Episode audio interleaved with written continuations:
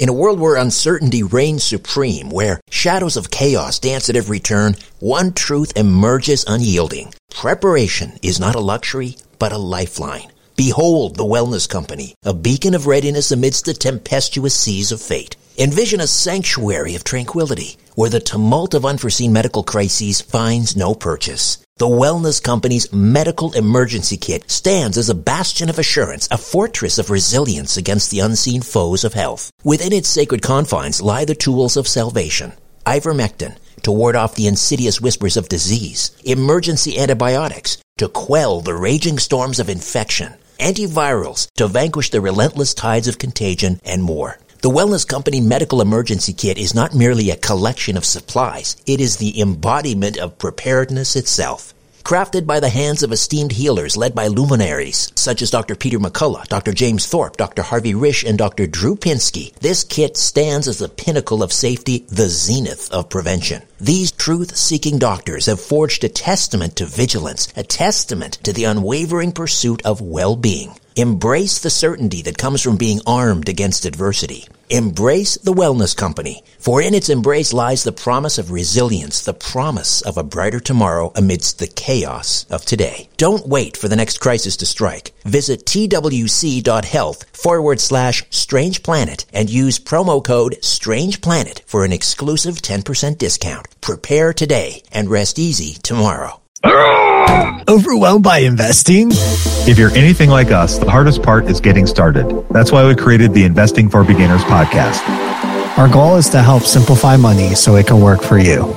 We invite guests to demystify investing. At least try to be setting aside like the minimum 10% into the 401k. We'll teach you the basics of the market. Yeah, I think compound interest should be at the start of any discussion about investing. And we've had investment professionals who teach in a simple way. A valuation driven bear market, you know, we, we haven't really seen yet, and I think everyone's thinking about it, but we haven't really seen yet our Q&A episodes feature questions from listeners just like you. So, what do you think about the situation with ATVI, which is Activision? I'm Dave Ahern. And I'm Andrew Sather. And we hope you join us on the Investing for Beginners podcast. On the Investing for Beginners podcast. Have you ever wondered what it's like to be buried in an avalanche? weird foreign feeling of despair. Or how it feels to crash a skydive. I remember hearing a thud, feeling my body hit the ground. Or how you would react if you were being attacked by an alligator. At the end of my leg is this huge alligator head on my leg. These are the stories you'll hear on the podcast called What Was That Like? True stories told by the actual person who went through it. You'll hear from a victim of an attack dragging me into the bathroom and saying, I'm going to kill you, now you're going to die. You'll hear from a man who discovered a baby. How could this be? How could there be a baby on the ground? And you'll hear actual 911 calls. Lincoln County 911. There's a man at my back door. He's trying to get in. What was that like is a podcast about real people in unreal situations. Search for What Was That Like on any podcast app or at whatwasthatlike.com. Conspiracy Unlimited with Richard Syrett. On this episode, a scientific examination of the most important relic in Christianity, the Holy Shroud of Turin, the supposed burial cloth of Jesus Christ.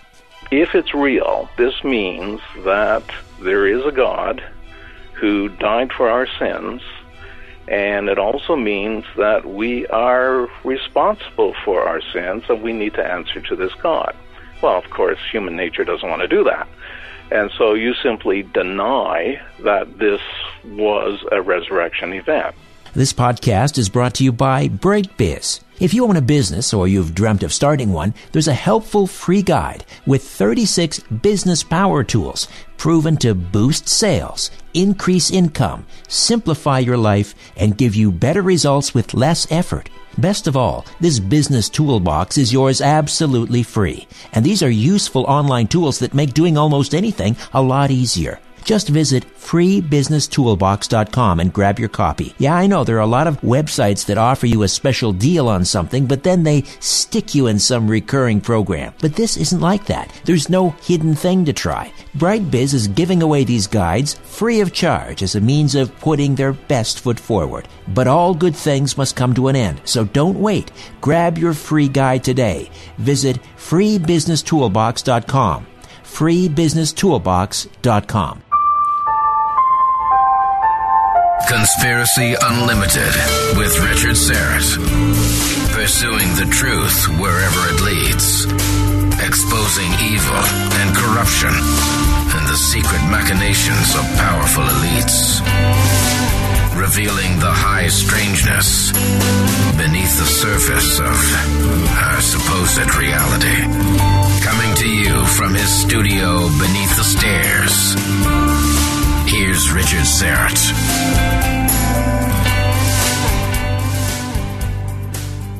We are now nicely into the Easter season, Lent, the 40 days leading up to Holy Week, and it's always a struggle giving up favorite things, to deny oneself during this time of year. It's supposed to be hard. My one son, always the clever negotiator, announced he was giving up Brussels sprouts for Lent. Of course, he never eats them anyway. But actually, he and his brother are doing very well. They each gave up chocolate, and I'm very proud of them. Now, I gave up dairy.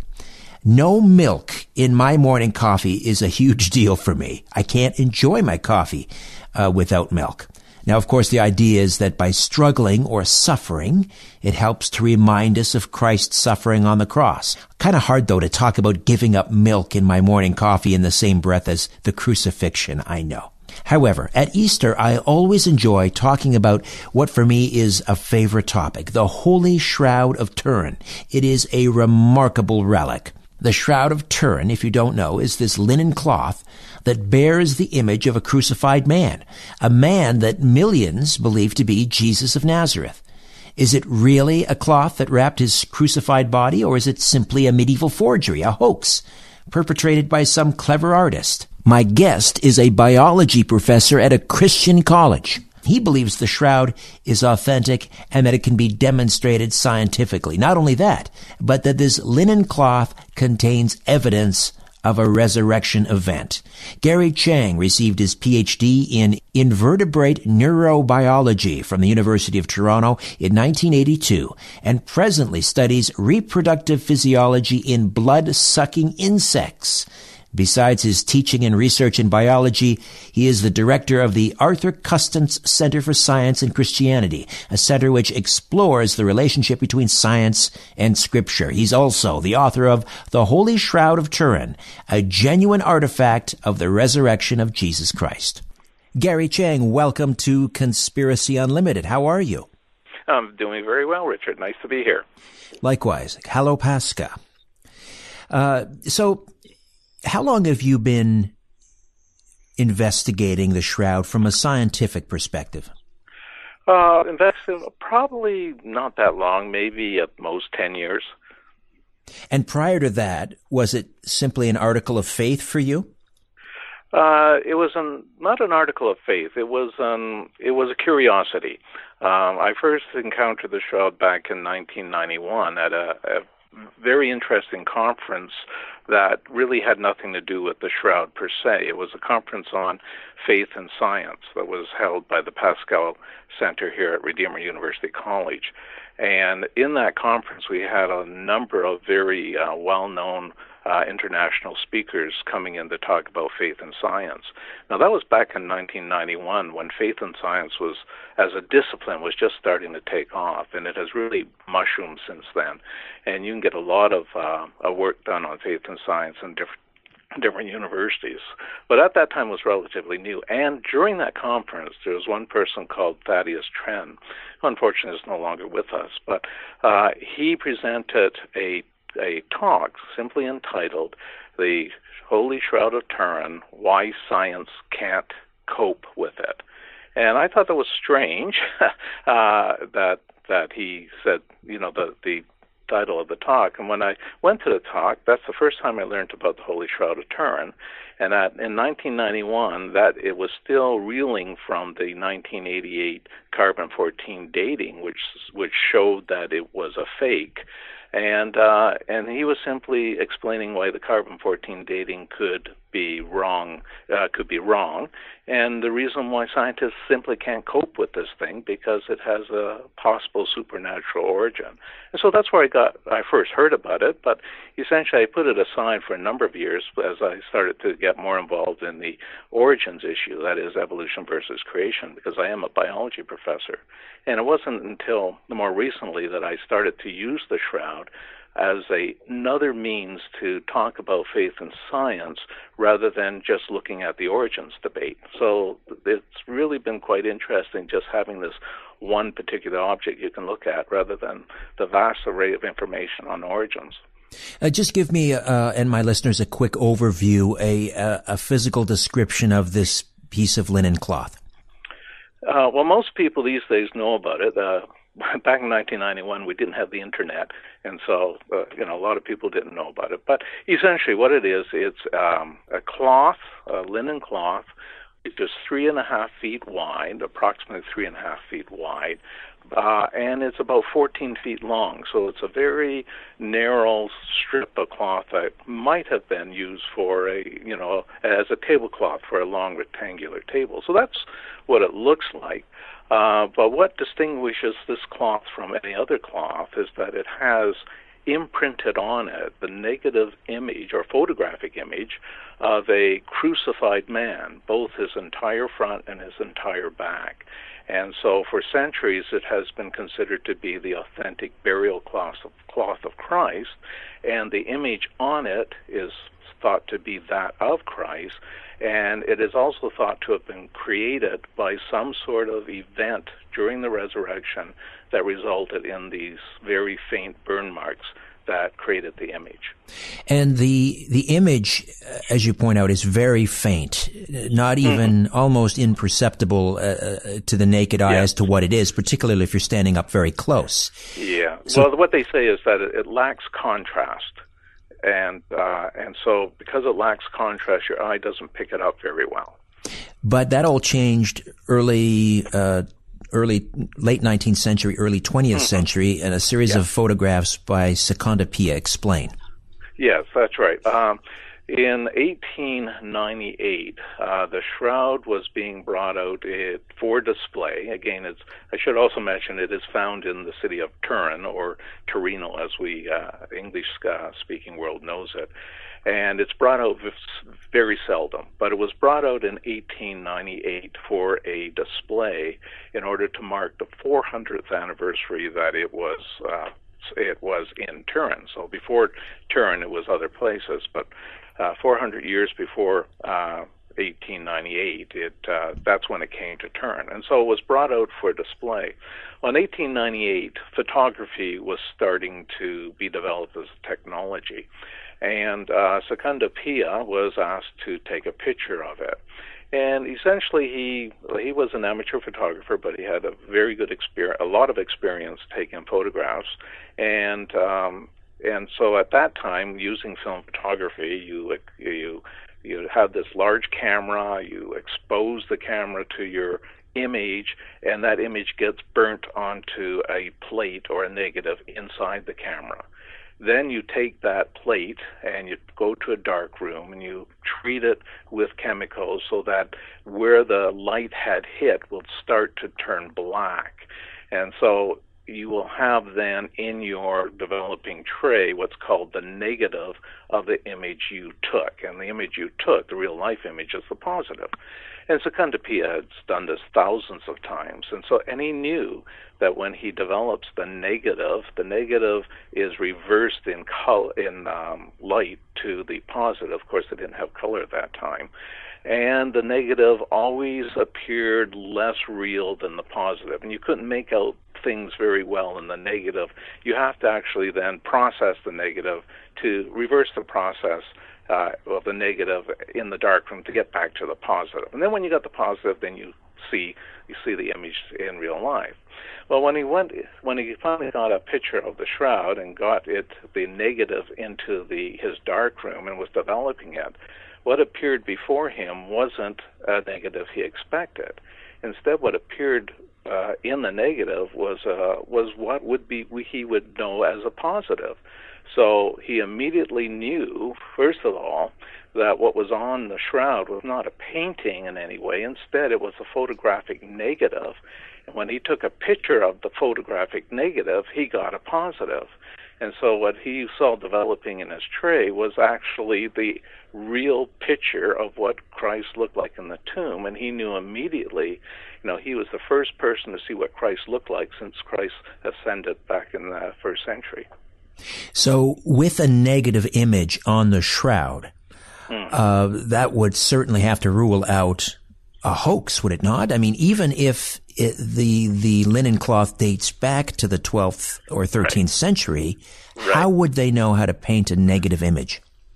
Well, it, it's interesting how um, people who who don't want to believe this. I mean, if it's real, this means that there is a God who died for our sins, and it also means that we are responsible for our sins and we need to answer to this God. Well, of course, human nature doesn't want to do that. And so you simply deny that this was a resurrection event.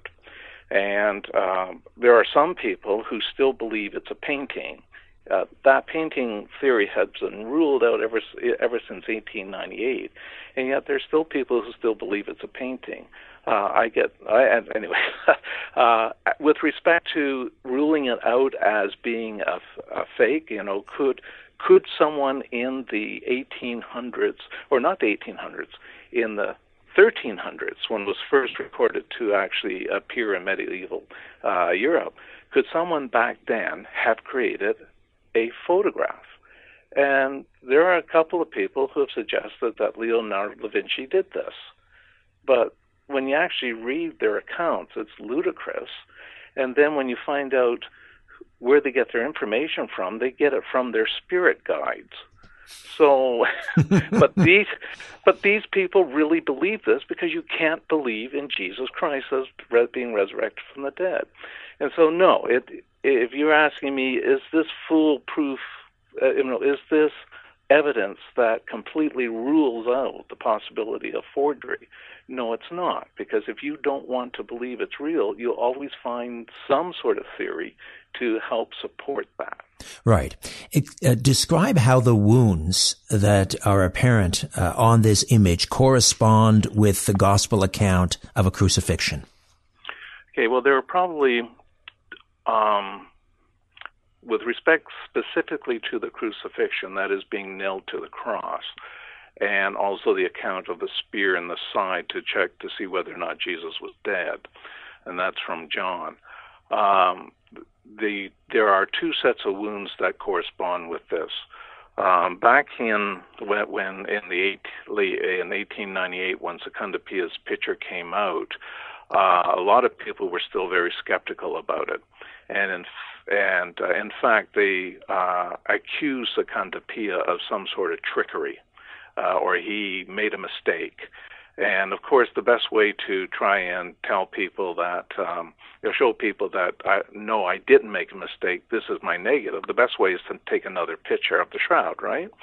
But it turns out that the shroud was put away in 1898 after Secondo Pia took the picture, and the person who owned the shroud refused to let it be shown again until 33 years later. and so, hmm. so, so Secondo Pia had to wait for 33 years before he was vindicated. But that first picture was shared amongst people, and some people looked at it, particularly some surgeons, and said, uh, and, and uh, anatomists said, if this is a fake, then there must be something that the painter put in that doesn't correspond to what we can do know scientifically or forensically. Well, one of the things that was that is very odd about the uh, image on the shroud compared to any medieval picture is that the wounds to the uh, in the hand, the nails, do not go through the palms; they go through the wrists. Uh, medieval paintings put the uh, nails through the palms. Um, but they just, but a person by the name of Vignon was looking at this. He was in in uh, in Paris, and he was looking at the picture that Secondo Pia did, and he one of the things he observed is that yeah, the nails don't go through the palms; they go through the wrists. Well, it turns out that it had to go through the wrists, or else the body wouldn't hold to the cross. Uh, so it was forensically correct to put it through the wrists, but all painters in the medieval times always put it through the palm. So that's one thing that vindicated this as being legitimate. Another is the uh, the um, wound in the side. The wound in the side um, actually uh, shows uh, the blood uh, and uh, at that wound exactly where uh, it would have been put in by a Roman uh, soldier piercing Christ at that time. Well, John the, the John the uh, writer said that when the wound, when the spear was pushed into the side, he saw water and blood come out, and that's how it's described. And many people don't realize that that's what would actually happen. They think that you know corpses don't bleed and, and these sorts of things. But um, another person did a, a study where he took corpses and punctured their sides in the same fashion, and he got water and blood coming out. And if you look on the shroud, the blood stains are in such a fashion that there that looks to be water and blood and not just blood. Which is what happens with post-mortem bleeding. Yes. And so um, and so again, a painter would never have known this. So those two wounds in themselves are vindicate quite clearly or show quite clearly that this had to be done in the way it's described in scripture. Another point that is mentioned uh, uh, about the wounds, and a lot of people don't realize this, is that Christ was not just crucified; he was also scourged. And and uh, and that it was apparently something that was unusual. Usually, if you're going to be crucified, you you don't want to weaken the person. You want them to suffer really badly, so you put them on the cross as healthy as possible. Uh, to scourge a person, you're actually weakening them, and uh, the torture would not be as long. Well, this particular body shows the scourge marks. and so this individual, unlike most people who would have been crucified was actually scourged before he was crucified, just like Christ was. Right, chained to a post and uh, That's those right. And, Roman and, not, and, cat o' nine tails. That's right, and well, it's maybe maybe not nine tails, but uh, but the actual imprints of and the welts that were left on his back uh, and the blood stains that were uh, transferred to the um, to the cloth show that the type of instrument that was used was exactly the sort of instrument the uh, Romans used at that time. Uh, the pattern represents that he was chained probably or held to a post and the whippers were about even with him on either side and they beat him uh, alternately and that's that's what the pattern shows no painter would have been ever able to ever have done that do you want to know what it's like to hang out with MS-13 in El Salvador? How the Russian mafia fought battles all over Brooklyn in the 1990s? Or what about that time I got lost in the Burmese jungle hunting the world's biggest meth lab? Or why the Japanese Yakuza have all those crazy dragon tattoos? I'm Sean Williams. And I'm Danny Gold. And we're the hosts of the Underworld Podcast. We're journalists that have traveled all over, reporting on dangerous people and places. And every week, we'll be bringing you a new story about organized crime from all over the world. We know this stuff because we've been there, we've seen it, and we've got the near misses and embarrassing tales to go with it. We'll mix in reporting with our own experiences in the field, and we'll throw in some bad jokes while we're at it. The Underworld podcast explores the criminal underworlds that affect all of our lives, whether we know it or not. Available wherever you get your podcasts. Have you ever wondered why we call French fries French fries? Or why something is the greatest thing since sliced bread? There are answers to those questions. Everything Everywhere Daily is a podcast for curious people who want to learn more about the world around them. Every day, you'll learn something new about things you never knew you didn't know. Subjects include history, science, geography, mathematics, and culture. If you're a curious person and want to learn more about the world you live in, Just subscribe to Everything Everywhere Daily wherever you cast your pod. We all enjoy a little mystery. Every other week, One Strange Thing presents forgotten stories from America's newspaper archives. They all have something in common a single element that can't quite be explained. Join us on One Strange Thing, and you'll hear about a man who was literally stricken with genius. A 21st century child who remembered piloting a World War II bomber. A mysterious, unidentifiable blob in Texas. And then there was the lizard man stalking through small town South Carolina. From cryptids and disappearances to modern day miracles, One Strange Thing brings you stories that are very real and just a little otherworldly. Subscribe now, wherever you listen.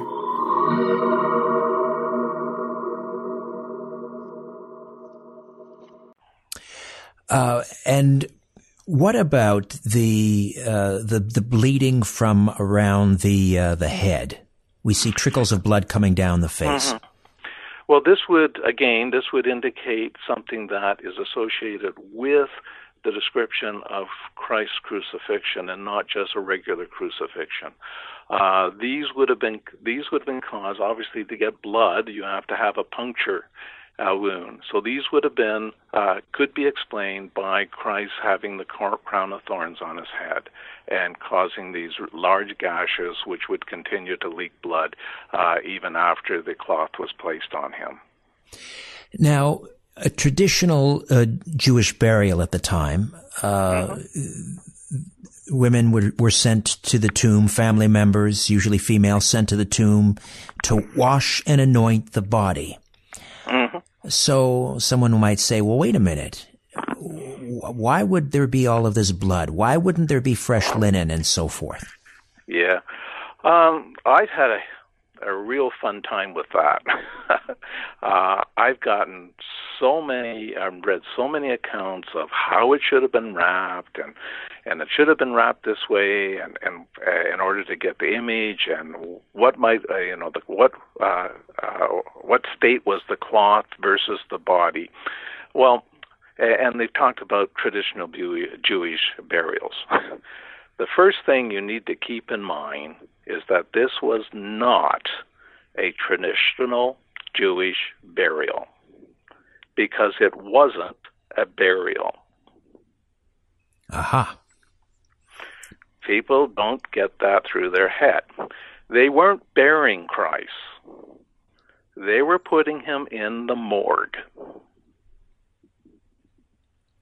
Excellent distinction. Important distinction. And people, and, and when I started to examine the shroud, and I said, okay, um, I'm a scientist. I I go by the evidence, and I try to put together a theory to explain the evidence. And I come up many times with what if scenarios, because you have to have what if scenarios to start doing any sort of work. And so I said, well, what if the shroud is real? Okay, people are worried that you know how do you get the the image on it because if it's real, it wrapped Christ. Okay, that's where they're making a mistake. If it's real, it didn't wrap Christ; it covered him. So he wasn't wrapped; he was covered. Hmm. Right. And and uh, and so if that's the case, then you need to work out the scenario that could explain why he was just covered rather than wrapped. And then things start to all fit together. Once you realize that the burial in the tomb was purely temporary, and I have to scream at people no, it doesn't have to be a traditional Jewish burial because it wasn't a traditional Brit Jewish burial. Now, they prepared for a traditional Uh, Jewish burial, and the body was waiting in the tomb for that to happen. That's why the the uh, the women came back with spices. They came back to wrap the body because carrying it from the cross to the tomb, they had to wrap it to get it to the tomb. They may not have even used the shroud to wrap it at the tomb at the at the um, at the base of the cross. They might have uh, known that they had no time left. They had to get it from the cross to a temporary place, and and they had to put it in a place where animals weren't going to get it. Uh, happens that this guy had his tomb ready to go, and so uh, never been used before. And so we'll put him in there. And so he was wrapped at the base of the cross with spices, but this was with a for temporary transport to the tomb. When he got to the to- they got him to the tomb, they unwrapped him and prepared him to be then wrapped by the women when the women had time to do it after the Sabbath. But of course, by the time they got there, prepared to wrap and anoint the body, Yeah. he'd already resurrected. them. right. Right. There was, It was no his body. joke on them.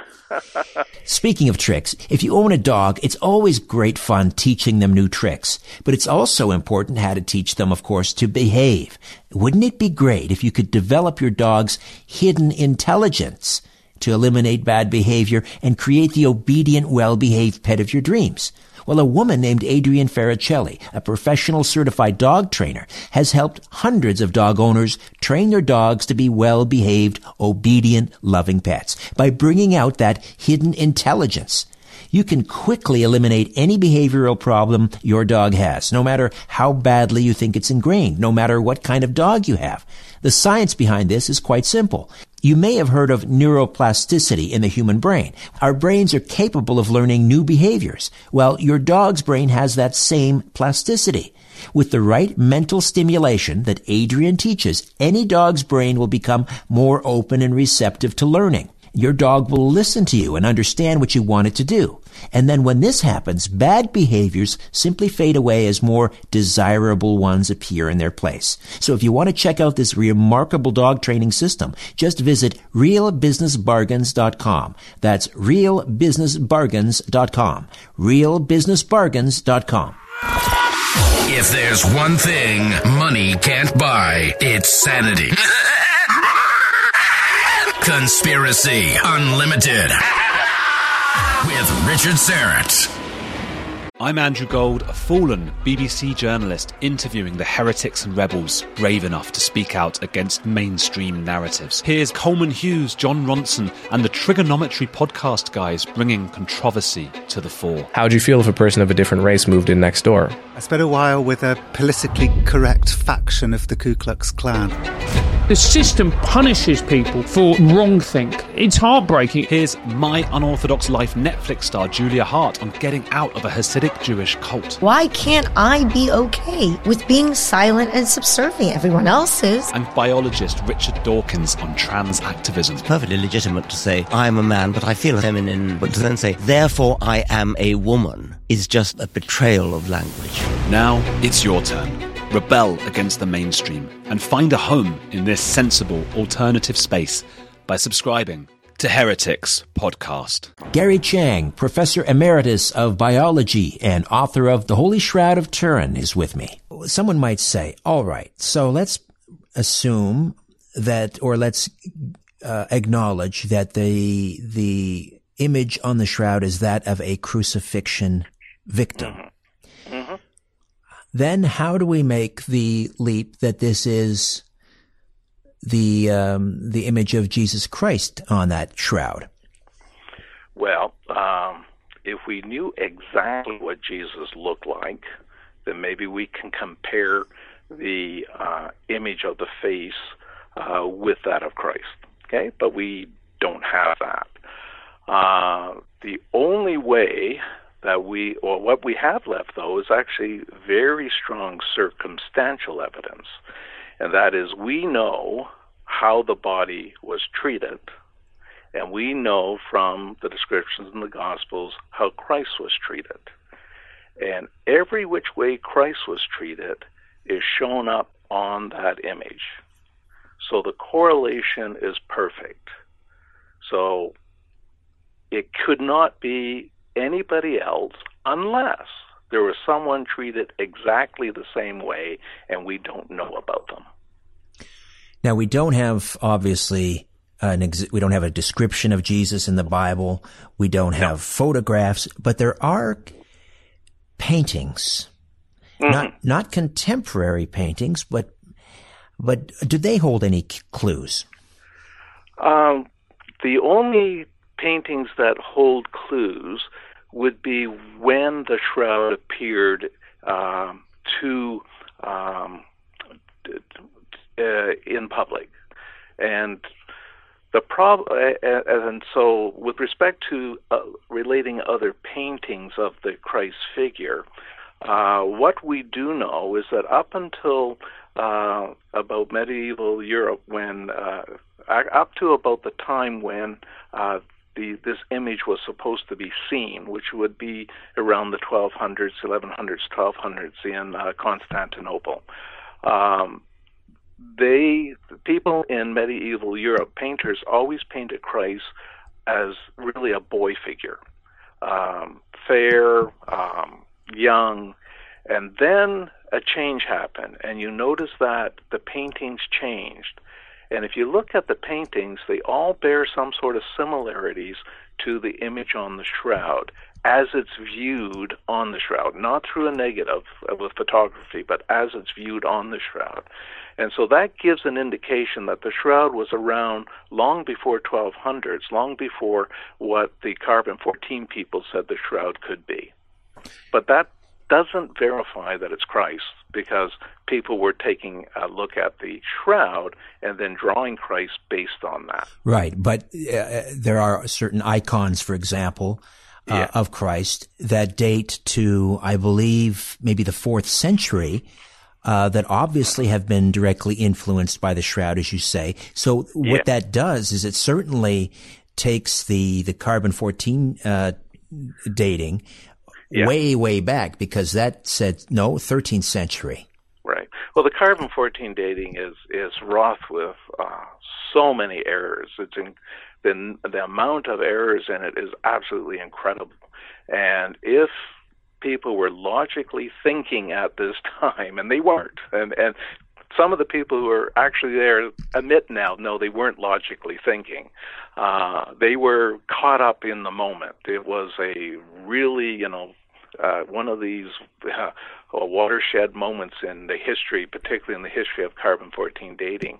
Uh, but people look back at it now and say, yeah, it was just so full of errors that if we had did the same thing now, people would be a lot more level-headed and say there's something wrong with it. So the the, the carbon 14 dating was conducted by taking samples from the linen. Yeah. And mm-hmm. what, but, but, I think there's video that was taken of the actual, and, and someone mm-hmm. said, aha, they did, mm-hmm. there's something they did wrong. What was that? Well, uh, what they did wrong uh, is that they took the samples only from one place, meaning that they really didn't take samples. They took one very small sample. And they took it from the worst possible place on the shroud.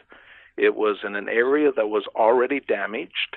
It was an area that already had shown some sort of mending. Some people argue that it doesn't show that mending, but it did have some mending because they sewed the shroud uh, onto a backing because it was starting to tear. And so it would have been stitched all over the place in different places to make sure it didn't tear anymore. And that's where the sample was taken from. It was also taken from a place where they had already moved something back in 1973. And so it was already damaged in that respect and already handled. And, uh, and so, so they were supposed to take the, the original protocol was to to use two different types of carbon 14 methods and to involve something like eight different uh, carbon 14 laboratories and they were supposed to take something like six or so samples from different areas of the shroud just to make sure that they got what a they didn't get any what would be called false positives. It turned out at the end that they went down to just a single sample and when and they only chose 3 laboratories and the, of the 3 laboratories in fact all the 3 laboratories threatened to pull out and when they threatened to pull out because the protocol wasn't being followed anymore, uh, the people of the shroud said, okay, we'll ask somebody else to do it. And then they jumped back in. Quite frankly, if, if if they were looking at a cloth that buried a uh, that covered a pharaoh or something like that, they wouldn't have even been bothered. They just oh go off because you're not doing it right.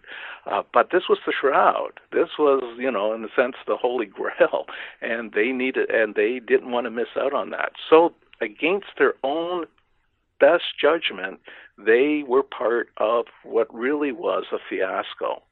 And uh, one another thing that's interesting is that although this was being filmed uh, and uh, you, it was vi- being videotaped, uh, the sample, which is a very tiny sample, was then cut into th- was then taken out of the room and it was supposed to be cut into three pieces, and each piece would be given to one of the three laboratories. Okay, uh, and they're supposed to see all this happening. Well, it turns out that when they cut the piece from the shroud, the two people that in turn then cut the pieces to give to the lab- laboratories left the room. They people actually did not see them put those samples into those containers. Now, I'm not accusing anyone of defrauding anybody, but it's just a curious thing. uh, and then when they came back and they uh, gave it to the to the um, the um, laboratories, the laboratories then took it away, and it took another year before they came up with their eventual uh, data. Right. So uh, a number of instances failing to follow proper protocol, yeah. which just shows whether or not someone was up to some skullduggery. It just shows a general sort of sloppiness with the way they handled it the was, material. Uh, exactly. It was sloppiness. But as I try to point out in my book, is a lot of people don't understand this. Is that let's say you were a custodian of the shroud. You're somehow personally involved with it. Let's say you believe that every single bit of that shroud actually covered the body of Jesus Christ the question I would have for you how much of that would you be willing to cut away and destroy? Probably right. none. so you got now human nature involved. They were supposed to have taken samples from all over the shroud. And they eventually they argued. In fact, the two people who were supposed to take the samples when everybody was ready and the cameras going, they argued and it took over an hour for them to eventually come to agreement as to where they're going to take it from, and they took it from the worst possible place. Hmm. Yeah, that's that the place, most. Yeah. That's the most problematic aspect of the the test was that they Yeah. took it from an area of the shroud that appeared to have been uh, kind of a repair. It Uh, might have been repaired. It might have been damaged. Uh, there's a I, right now that's fueled a huge host of uh, of papers and people discussing about what exactly happened. And there's some people who are talking about uh, a rewoven patch. Uh, other people claim no, they've looked at the shroud closely and they don't see any reweaving. But you've got to remember that the patch that might have had the reweaving was removed, and so what's left on the shroud may not show a reweaving. You know, so right. Yeah, they, there are just so many ifs and ends and buts about this. Talk to me about the pollen samples on the shroud and why they're significant. Well, the um, Max Frei is the person who was involved in collecting pollen samples, and he reported to have shown that the pollen samples that he collected were, you know, there were a lot that were um, uh, were from uh, medieval Europe uh, because that's where the shroud was. Uh, but you also have to remember that it wasn't brought out very often. But uh, but he did find uh, certain uh, pollen samples that were actually specific for Palestine and weren't found in medieval Europe or in Europe now. And uh, so that was quite uh, exciting. Uh, the only problem with that information is that before anything could have been, before he was able to publish it, um, he died. He died unexpectedly, and uh, quite frankly, that information has been lost uh, from history. On the other hand, there has been follow-up uh, studies, and people have still, even now, verified that there are some pollen grains on the cloth that from plants that are only found in the Jerusalem, uh, Palestine area. So it doesn't say it's the shroud of Christ, but it does say it is possible because it was at one time found in the location where Christ was. Is there anything particular with the weave of the uh, of the linen that that dates it specifically to first century uh, Palestine? Well, apparently, um, that that's a bit of a um, well, I'd like to say, well, let me uh, rephrase this. The answer is yes. the weave does indicate that it is probably from that time period. Uh, there are a number of textile experts who have weighed in on this and textile historians, but the bottom line is that the weave pattern cannot disqualify it. It doesn't prove it is the thing, but it doesn't disqualify it either. Right. The other curious thing, and I believe some technology developed by NASA was employed at a certain point. Oh, yeah. And mm. they discovered something most remarkable about that image, something about its a three dimensional quality. Yeah. This is, people talk about um, the authenticity of the shroud, the cloth itself. You know, is it real? Could have been around the time of Christ and that. All that is really uh, window dressing. The thing that tells us that this had to be created by a supernatural event that that influenced the physical world is that we at this time still cannot produce that image. For one thing, the image is a photographic negative, which completely rules out any sort of painter. And the other thing is that the image itself holds information in it that gives it a three dimensional character, which doesn't happen when you take a regular picture. So Secondo Pia might have jumped to the to the uh, fact that he had in his plate what appeared to be a positive rather than a negative. But he didn't have the technology to actually show that it had more than just that. NASA developed a camera, the VP8 analyzer.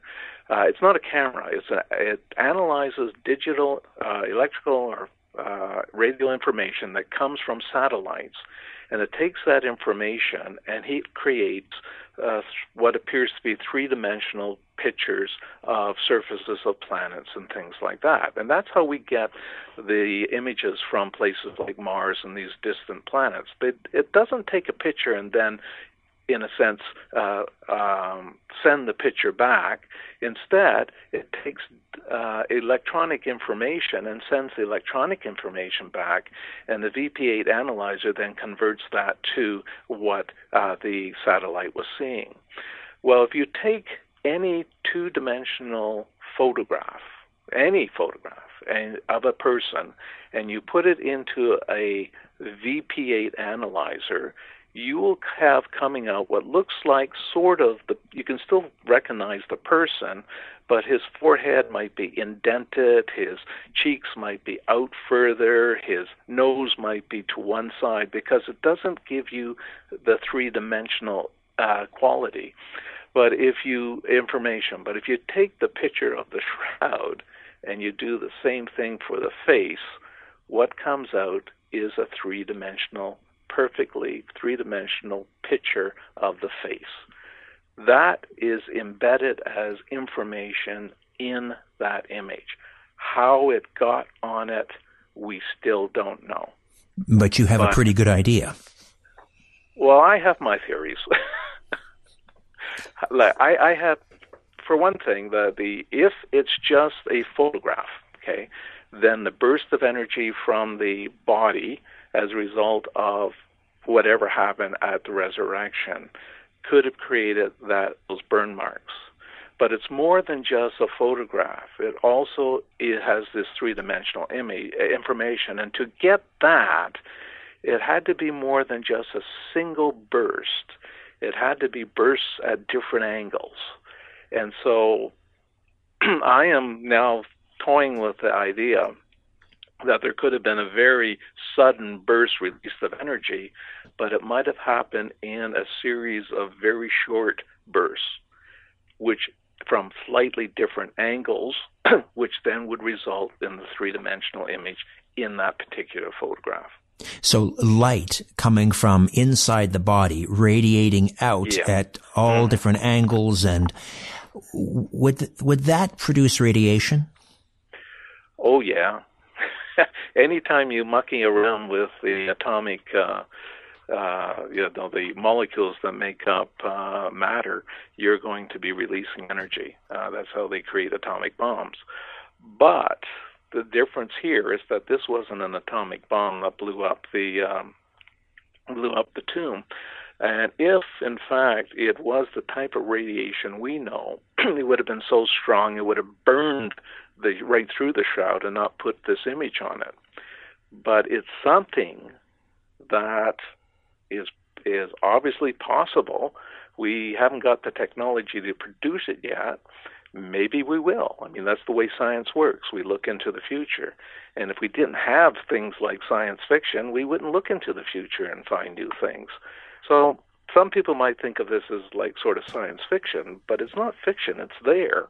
Uh, now it's time that we accept that it's there and find ways of how it got there.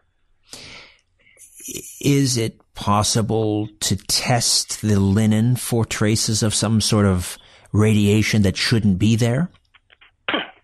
Oh, people have thought that, um, but they have tried different um, bombarding uh, material uh, with radiation, and it just uh, and uh, all the work that they've done, it, or even heating it to see if heating it increased the carbon fourteen content.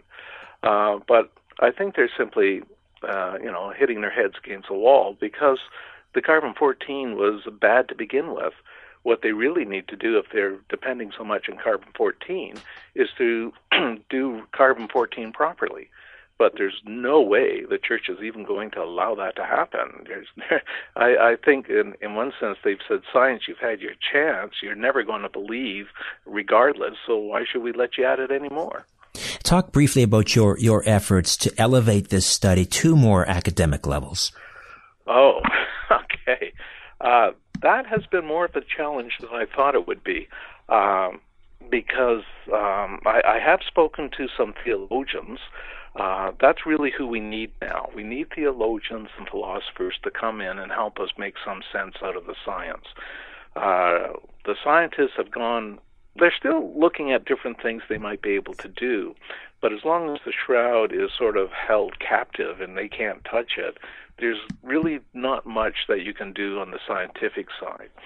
Um, there are some scientific tests that could test for age in other ways, but again, they need to get at the shroud. And even though the shroud won't be destroyed with these new types of tests, that there's the people just won't let them do that. Okay, and and I guess with the history that they've had, it's sort of understandable.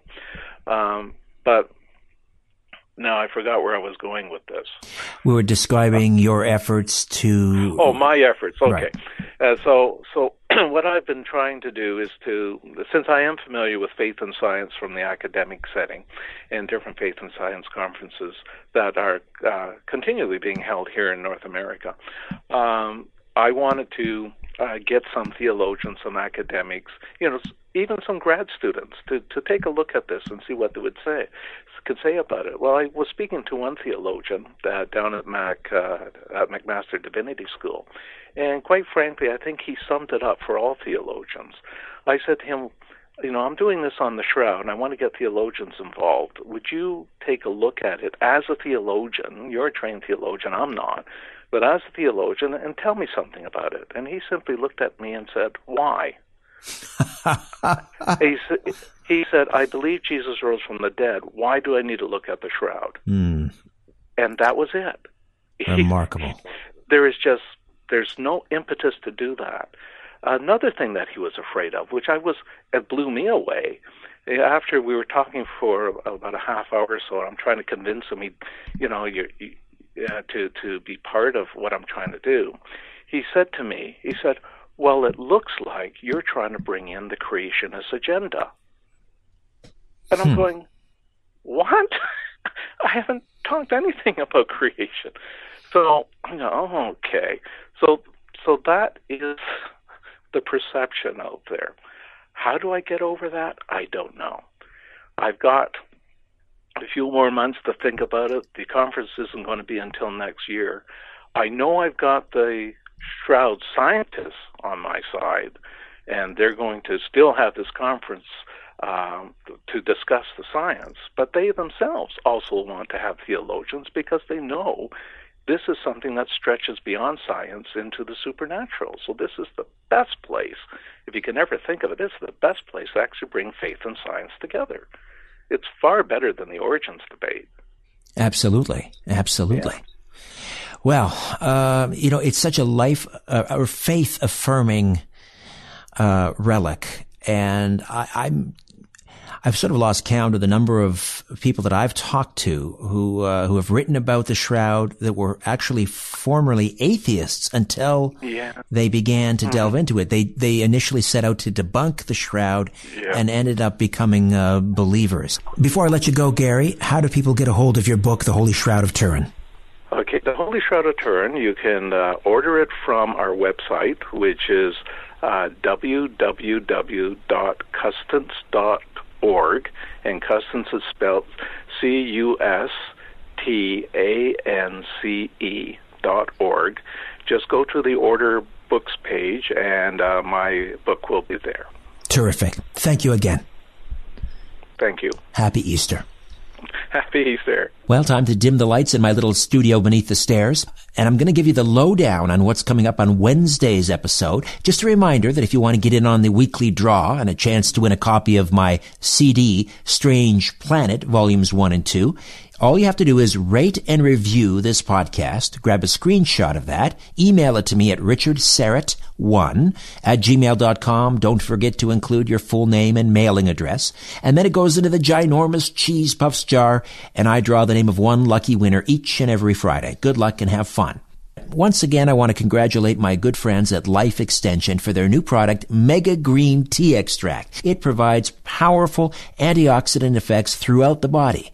Green tea contains health promoting polyphenols, including a powerful antioxidant, which has been the subject of extensive scientific research. Why don't you pour on these multiple health benefits? Green tea is a powerful antioxidant. It supports cell membrane integrity, boosts liver detoxification, enhances immune function, and help maintains healthy blood cholesterol, LDL, and triglyceride levels, and much more. Life Extension's Mega Green Tea Extract is decaffeinated, yet it contains more polyphenols in one capsule than seven cups of green tea. Remarkable. The Chinese have used green tea for therapeutic purposes since 2000 BC. More recently, volumes of published scientific findings attest to its multiple health benefits. One capsule a day of mega green tea extract is all you need. Give your body what it needs. Order right now from Life Extension and save 25%. Just go to smartclickidea.com. That's smartclickidea.com. smartclickidea.com. Coming up next, examining the huge wage disparity in America with the author of Survival of the Richest, Don Jeffries. Until next time, I'm Richard Syrett. So long for now. A new Conspiracy Unlimited with Richard Syrett drops every Monday, Wednesday, and Friday at conspiracyunlimitedpodcast.com. Blow your mind. That is all for now. Oh, and remember to share and give a five star review because we have huge egos and need love. We're like cats. We need, we need constant petting.